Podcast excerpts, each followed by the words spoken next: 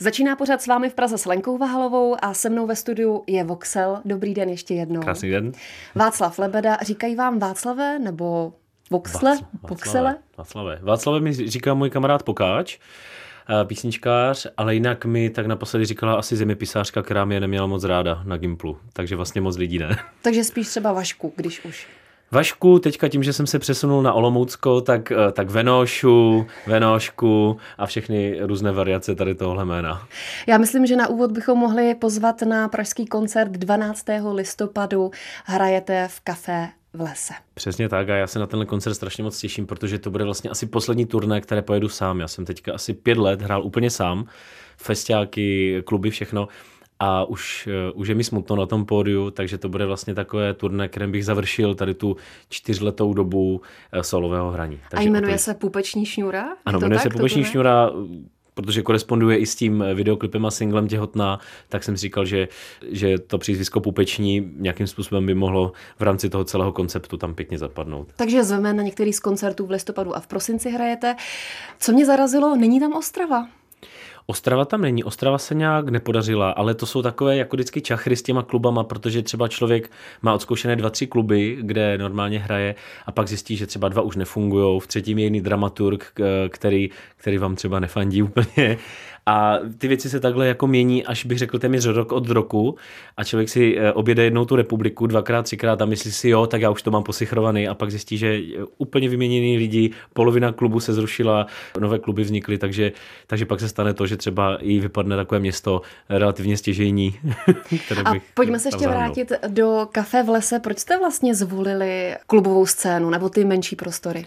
No já mám, já mám vlastně nejradši, když po tom létě, kdy člověk jde ty velké festivaly a, a je to celé takové jako monstrózní, bych řekl, tak je pro mě hrozně fajn eh, v rámci nějakého kontrastu, protože mi připadá, že celý můj život je o nějakých zajímavých kontrastech, tak eh, je, jsou právě ty malé kluby, kde člověk těm lidem je úplně nejblíž, kde prostě uh, málem cítí jejich dech, když vydechnou, jsou, jsou od něho třeba metr a je to celé takové, takové intimní a já tady tu atmosféru mám strašně rád.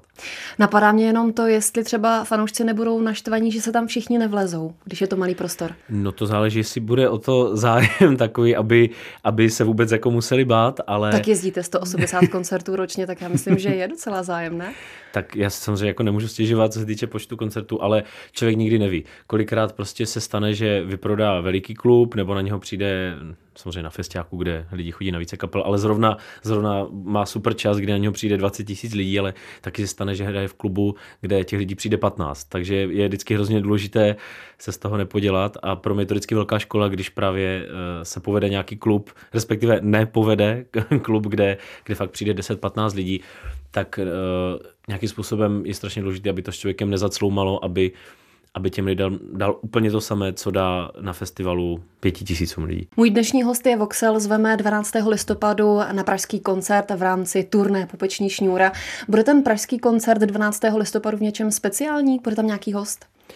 Uh, host uh, nejspíše bude můj kamarád Pokáč, s kterým jsme vlastně první dvě, dvě alba dávali dokupy, tak pokud bude mít čas a nebude zrovna hrát, protože to má taky docela solidně rozjetý, tak uh, věřím, že se dohodneme.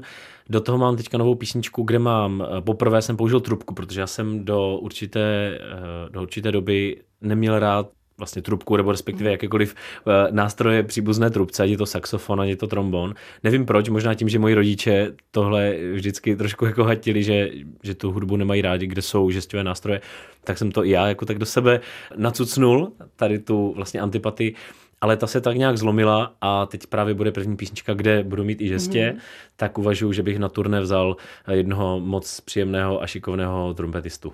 A jinak ty koncerty se, dejme tomu, potáhnou v takovém stejném duchu. Nebudou některé vyčnívat třeba tím, že by tam přijel Miraj, tam přijel Pokáč a tak dále.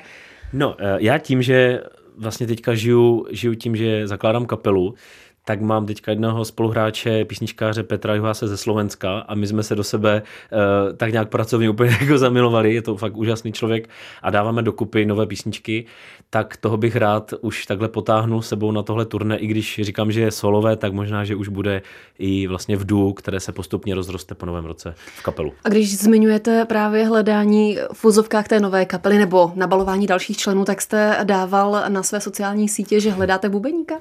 Vidím, že to sledujete. No. hledám bubeníka, respektive už jsem našel tolik bubeníků, že, že vlastně i trošku litu, že jsem, že jsem tomu udělal takový hype, jo, tak mu, eh, a dával ještě třeba peníze do propagace toho příspěvku, protože mi se ozvalo asi 140 nebo už 150 bubeníků a pořád se ozývají další. Já jsem myslel, že se to zastaví, ale pořád se eh, v rámci nějaké vir, virality toho příspěvku se to dostává k dalším a dalším lidem a už mám fakt asi 150 nabídek a vůbec jako vybrat a vůbec vydovat čas, čas tomu vybírání je vzhledem k tomu, že mám ještě dvě děti a do toho jedu koncerty. Do toho dělám nové písničky, je fakt jako zabijácky totálně ale nějakým způsobem jsem se tím, eh, jsem se tím prodral a mám asi 8, nechci říct úplně finalistů, ale 8 eh, lidí v takovém předvýběru a s tím bych si chtěl i zahrát. Takže domluváme teďka termín toho, že si prostě sejdeme tady v Praze všichni a na každého budu mít třeba půl hodinu nebo hodinu a zahrajeme si. Jenom taková malá odbočka, mě by zajímalo, jak se třeba prezentují v těch mailech. Pošlou vám krátkou video ukázku nebo na základě čeho vyberete? Jo. Já třeba co osobně preferuju, když ten člověk věnuje nějaký čas tomu, aby se trošku rozepsal, ale je to zase, je to proto, protože já sám, když mám o něco zájem, tak mám taky tendenci se uh, rozepsat a jít trošku do hloubky, takže mi vždycky potěší, když mi přijde dlouhá zpráva. Sice to trvá dlouho, než ten člověk jako nějak přečte a zpracuje, ale uh, mám pocit, že ten člověk uh, má o to zájem už jenom proto, že se smolil text na uh, třeba hm, A3. Jo, takže to mi, vždycky, to mi vždycky udělá radost. Uh, určitě jsou důležité videoukázky, ale co je pro mě úplně nejdůležitější, není až tak samotná uh, jako preciznost hry, ale ta energie, která z člověka jde, protože já už jsem hrál s různými lidmi a zjistil jsem, že je super, když člověk umí hrát, ale pokud se to nepojí s nějakou jako příjemnou osobností s člověkem, který je srdečný a který je pokorný, což je pro mě absolutně zásadní ve všem, tak to pro mě absolutně nemá smysl. Že mnohem radši budu hrát s člověkem, který až tolik neumí hrát, ale je skvělý a mi se s ním dobře hraje, protože vždycky se to dá nějakým způsobem dohnat, docvičit. Hlavně se vyhraje, dejme tomu. Přesně tak. Ale když prostě ten člověk je trošku trouba a hraje jak Bůh, tak s tím se nic udělat nedá. Pokud mám dobré informace, tak teďka žádné nové album ve výhledu není. Máte za sebou dvě album, že jo, a Motýlí efekt? Přesně tak. Teď, teď se vlastně stala taková věc, že já už jsem připravoval písničky na třetí album, oni už jsou asi tři venku, eh, tři nahrané ve studiu, takže dalo by se říct, že třeba polovina alba dalšího je připravená, ale já tím, že jsem se teďka rozhodl pro tu kapelu a vlastně jsem se rozhodl i trošku odbočit, co se týče toho směřování, protože mě strašně vždycky bavili a baví kapely uh, takového toho, jak bych to popsal, takový ten indie folk, uh, což jsou kapely jako Lumineers nebo Of Monsters and Men, Mumford and Sons, prostě akustická banda, která do toho prostě řeže, jak kdyby to byla roková kapela. Má to energii, ale jsou tam akustické nástroje. Tak tenhle mm-hmm. směr mi začal strašně bavit a já jsem se do toho úplně jako zbláznil, že jsem se i rozhodl, a to teda nebudou rádi úplně v labelu, tak uh, třeba se to rozvíjí tímto způsobem, že já vlastně jsem se rozhodl, že ty songy, které jsem nahrál na to třetí album, tak ty chci vydat úplně bokem Aha. a s tou kapelou začít vlastně úplně od znova. Takže to je takový pro mě teďka velký krok, takže to album vlastně bude ještě později, než jsem si myslel, ale, ale chtěl bych ho nahrát už s tou kapelou a strašně se na to těším. Protože... A máte tam třeba nějaký konkrétní rok, že 2019 by to mohlo být? Třeba? To bych byl rád, ale uh, já jsem zjistil, že mě ty termíny nedělají dobře, když, když jsou deadliny pro mě fakt je nejzásadnější teďka najít kolem sebe ty správné lidi. Jednoho už mám, to je zmiňovaný eh, Slovák, kamarád Peter, a teď vlastně hledám bubeníka a basáka, plus, eh, plus se učím na mandolínu, protože bych chtěl v té kapele hrát kromě kytary na mandolínu a dávám dokupy nové písničky, které jsou úplně vlastně vznikají teďka v těchto dnech. I třeba tady před, tím, před rozhovorem jsem si zašel do parku a projížděl jsem si dema a vymýšlel jsem, jak na ně navážu. Takže jsem toho teďka strašně plný a hrozně se těším, až to jednou někdo uslyší. Jak třeba skládáte muziku, protože Leny mi říkala, že má vždycky po ruce telefon a tam si někde v koutku v autobuse nebo v parku prostě zaspívá nějakou melodii, která jí napadne a potom ji začíná nějakým způsobem dotvářet. Tak jak pracujete vy? Pracuji dost podobně a zjistil jsem, že ta inspirace přichází v moment, kdy na to vůbec nemám čas nebo kdy vůbec na to nemyslím. Jako nejhůř se mi píše v moment, kdy si řeknu tak a teďka jdu něco napsat tak to je průser, v tom je prostě křeč a je z toho hrozně cítit, jo, tak musím něco napsat, i když zrovna nemám inspiraci.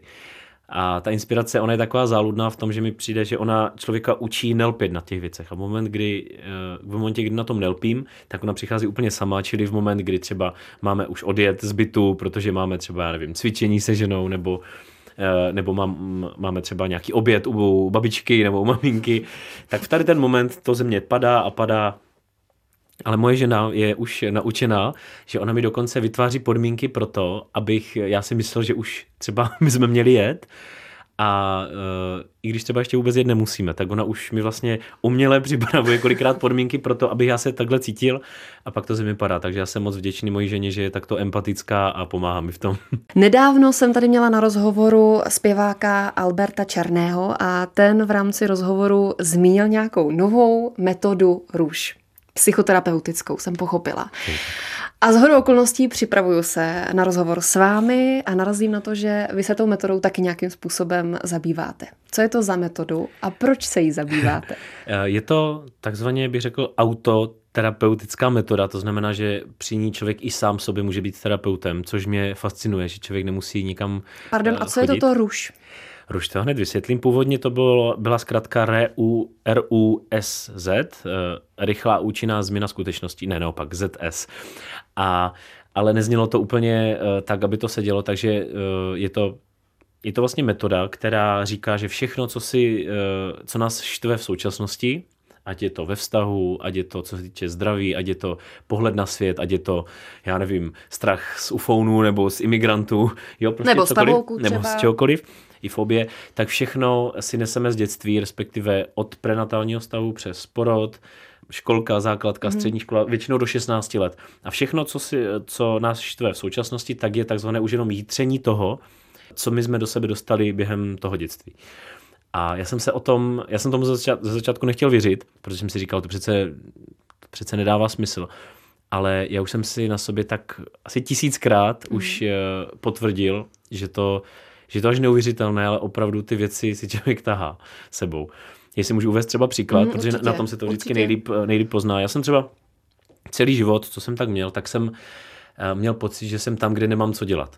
Ať to byla eh, základka, kde jsem zažil, já nevím, šikanu, ať to byla střední škola, kde mě tahali na různé jako diskotéky, já jsem tam nesnášel, nenáviděl jsem ten prostor a mě tam prostě tahali uh, spolužáci, mm-hmm. já jsem teda jako šel, protože přeci jenom nebudu, nebudu se odtrhávat do té party. Uh, ať to byla vysoká škola, kterou jsem studoval a nechtěl jsem ji studovat.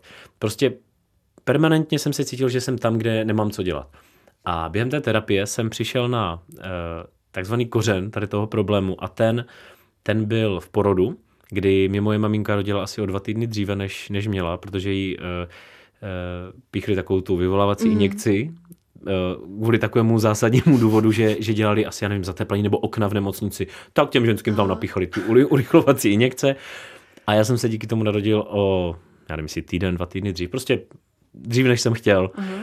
A během té terapie jsem si uvědomil, jsem si znovu prožil to, že vlastně jak mě maminka porodila, tak já jsem zažil pocit poprvé, nemám tu co dělat. Jako kdyby ještě tady nemám jo. co dělat. Uh-huh. A tenhle pocit se se mnou táhl a e, v různých variacích se mi ukazoval během celého toho života. A já v moment, kdy jsem našel ten kořen a ten jsem takzvaně vyčistil, vyřešil a prožil, tak jsem si uvědomil, že už od té doby jsem tam, kde mám co dělat a jsem na správném místě.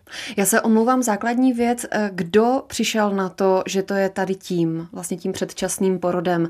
Vy sedíte třeba někde v nějaké místnosti s terapeutem a ten se doptává na věci a postupně na to přijde a řekne, tak by to mohlo být tímto. Jak na to přijde? Člověk na to přijde tak, že on si to sám uvědomí. A to je právě je věc, která většina lidí jako nevěří, že si může sám uvědomit mm. nebo rozpomenout se na porod. Já třeba už jsem se dostal třeba 20krát i do, eh, do stav, nebo do stavu, do doby, kdy jsem byl v břiše. A to jsou fakt strašně silné a niterné jako věci, co tam člověk prožívá, když se dostane tak hluboko eh, do té minulosti. A já si fakt eh, pamatuju třeba poprvé, když jsem zažil tu terapii, z hodou okolností uh, terapeutem mi byl Honza Balcárek, což je producent mojí druhé desky Motýlý efekt, takže tady ti kluci si na tom taky frčí.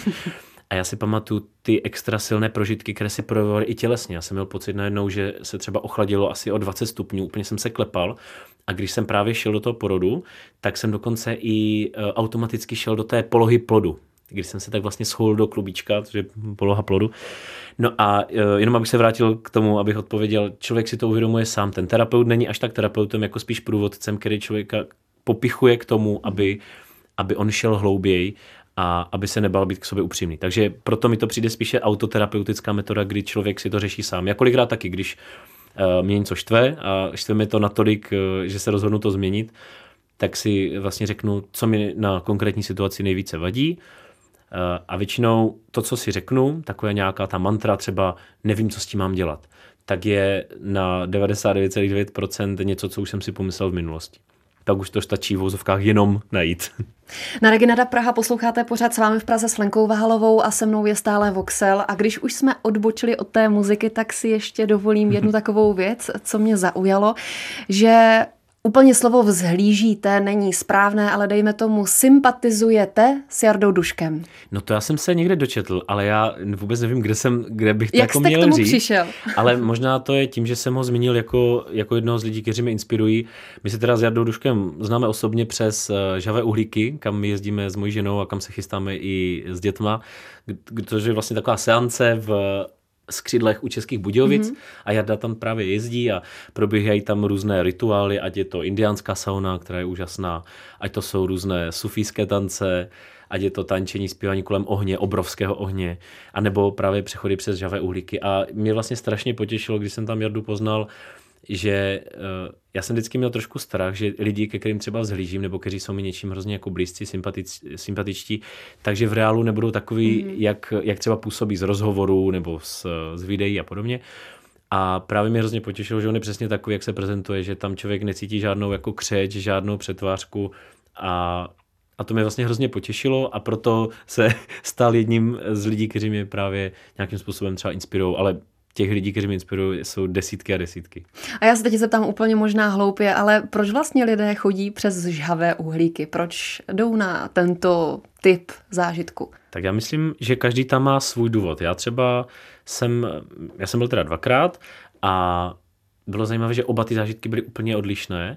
Můj důvod hlavní byl ten, že já jsem se vždycky bál situací, kde můžu zažít bolest tak jsem si říkal, jak nejlíp s tímhle pracovat, než žít eh, do zážitku, který vylož, jehož symbolem vyloženě je nějaká bolest nebo strach z bolesti, kdy člověk přechází uhlíky, které A mají... A bolí to, když jdete přes ty uhlíky?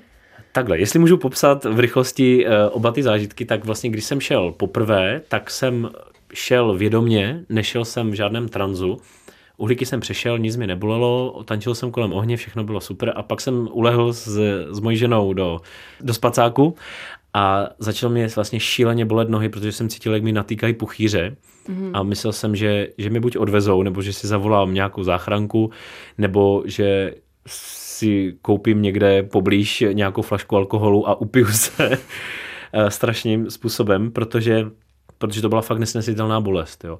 A ráno jsem se probudil, já jsem teda upadl prostě bolestí do spánku a ráno jsem se probudil a zjistil jsem, že na těch nohou nemám vůbec nic. A to pro mě byla obrovská škola a obrovské jako uvědomění, že jsem si uvědomil, že to byl přesně zážitek, který jsem měl projít a to mi vlastně hmm. vyléčilo v mém strachu z bolesti nebo ze situací, kde můžu zažít nějakou bolest. A můj druhý přechod, ten byl teda krásný, ten nebyl takhle, takhle náročný a bolestivý, protože jsem se dostal díky bubnování na rituální bubny kolem ohně, tak jsem se dostal do změněného stavu vědomí, takže si vlastně na to nepamatuju. Vůbec nevím o tom, že jsem to přešel, ale přešel jsem. Ale zřejmě jste si to užil. A užil jsem si to moc. A pak už jenom večer, když jsem se z toho eh, tranzu dostal, nebo když už tak jako se člověk zase hodí zpátky, tak si pamatuju, že, že večer právě už žádná bolest, ale naopak jsem cítil, jak přes nohy mi proudí fakt jako strašně příjemná taková energie do celého těla a nadchlo mě to, že, že to byl úplně, člověk by řekl tak stejný zážitek, proč by tam člověk měl jezdit dvakrát, třikrát. Já znám lidi, kteří tam jezdí 14krát třeba. A je zajímavé, že se, že se kolikrát stane, že tam člověk jede desetkrát, nic se mu nestane a po jedenácté se spálí. A to tam třeba Jarda hezky popisoval, že to je v moment, eh, kdy člověk ztratí úctu k tomu. Že je hrozně důležité eh, jít s tím, že, že člověk má úctu k tomu ohni, k tomu žáru, ale zároveň mít důvěru v sebe, že to, že to člověk zvládne. A mě to inspirovalo v tom, že když jsem přešel uhlíky, když jsem přešel něco, co strašně pálí a jenom když si k tomu natáhnete ruku, tak, tak nevydržíte hmm. moc, moc dlouho, tak jsem si uvědomil, že když zvládne tělo tohle, tak proč by mělo mít problém s chřipkou, s anginou, s vlastně s tímkoliv, s jakýmkoliv zdravotním problémem. A je pravda, že já už jsem asi třeba 6 let nebyl u doktora a nevzal jsem si jediný prášek, jediný oblbovák a cítím, že to je můj nejzdravější období v životě. Pokud si dobře vzpomínám, tak na albu Motýlý efekt je první písnička, která se jmenuje Tady a teď. Ano. Tak taková, já jsem tu otázku dala i Vojtovi Dikovi, jestli žijete tady a teď.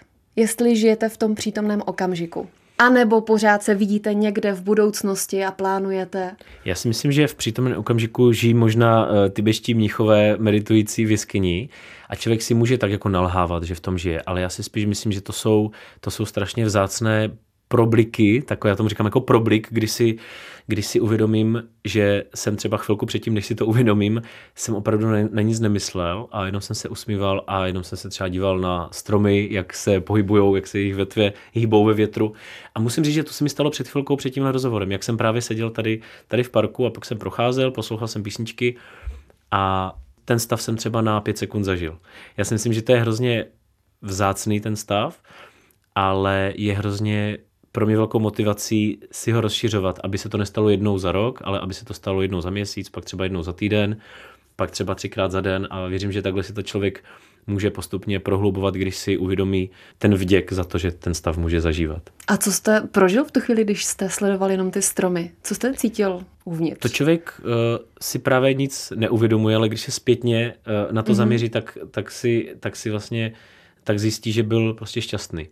A že v ten moment neřeší, jestli je šťastný, že to, nebo že tohle, že má rodinu, že se mu, že třeba se živí hudbou, anebo že, že mu někdo umřel, eh, nebo že, že ho rodina odpustila, ale prostě v ten moment jenom je. A mě hrozně baví poslední dobou jít za takovou tu dualitu, za to dobré a zlé a těžké a jednoduché, ale prostě cítím, že, že za tady tím lepším, což třeba hodně jako náboženství má tendenci rozdělovat a ta dualita právě v náboženství mi nedává úplně smysl, tak cítím, že zatím vším je právě ten klid, ta jednota a to bytí v tom přítomném okamžiku, neboli tady a teď. A třeba když máte koncert, tak tam nejste v přítomném okamžiku? Já bych řekl, že určitě se tam dostávám, ale kolikrát kolikrát, když člověk přemýšlí například, že nějakou písničku změní nebo nějakým mm-hmm. způsobem zareaguje na to, co se děje, tak uh, nějakým způsobem myslí malinko dopředu. Ale myslím si, že, že tohle není, není jako kdyby nepříjemný stav, to je spíš takové jako vzrušení z toho, že, že člověk to může pozměnit a že nemusí hrát jak robot, prostě každý koncert dokola. Ale je pravdou, že třeba teďka, když hraju solo koncerty, tak hodně přemýšlím nad tím, jak už by to znělo s tou kapelou. A na úplný závěr, kde se přeci jen vidíte třeba za pár let, máte nějaký sen hudební nebo co byste chtěli ještě dokázat? Já teďka mám, já většinou, co si vysním, tak zatím dost eh, jako jasně jdu výrazně a nechci říct tvrdě, protože mi to slovo tvrdě evokuje něco jako, že by to mělo být nepříjemné. Ale já jsem si teďka vysnil, že budu mít kapelu, ta kapela vzniká, já jsem si vysnil, že s tou kapelou udělám desku a mám to vlastně všechno vymyšlené a vím, že to půjde, protože když člověk něco ví, tak se to děje. Když si myslí, že to půjde, tak jako nějaká šance, ale když ví, tak, tak prostě věřím, že se celý vesmír spojí, aby se to stalo. A do toho teďka ještě plánujeme, eh, nebo plánujeme, to se taky bude dít, plánujeme se odstěhovat úplně na samotu, na místo, kde není ani signál a pomalu, pomalu si obávám, že tam není ani internet a nic, na chatu s rodinou a chci, aby jsme se tam právě scházeli s kapelou, nebo aby jsme tam dělali podobné seance, kam jsme jezdili, jako jsou třeba ty uhlíky nebo holotropní dýchání a podobně. Takže to je teďka, co mi naplňuje nejvíc a tam se vidím za rok, za dva, za pět i třeba za deset. Mým dnešním hostem byl Václav Lebeda Voxel. Díky moc, že jste přišel. Já moc děkuji za krásný povídání.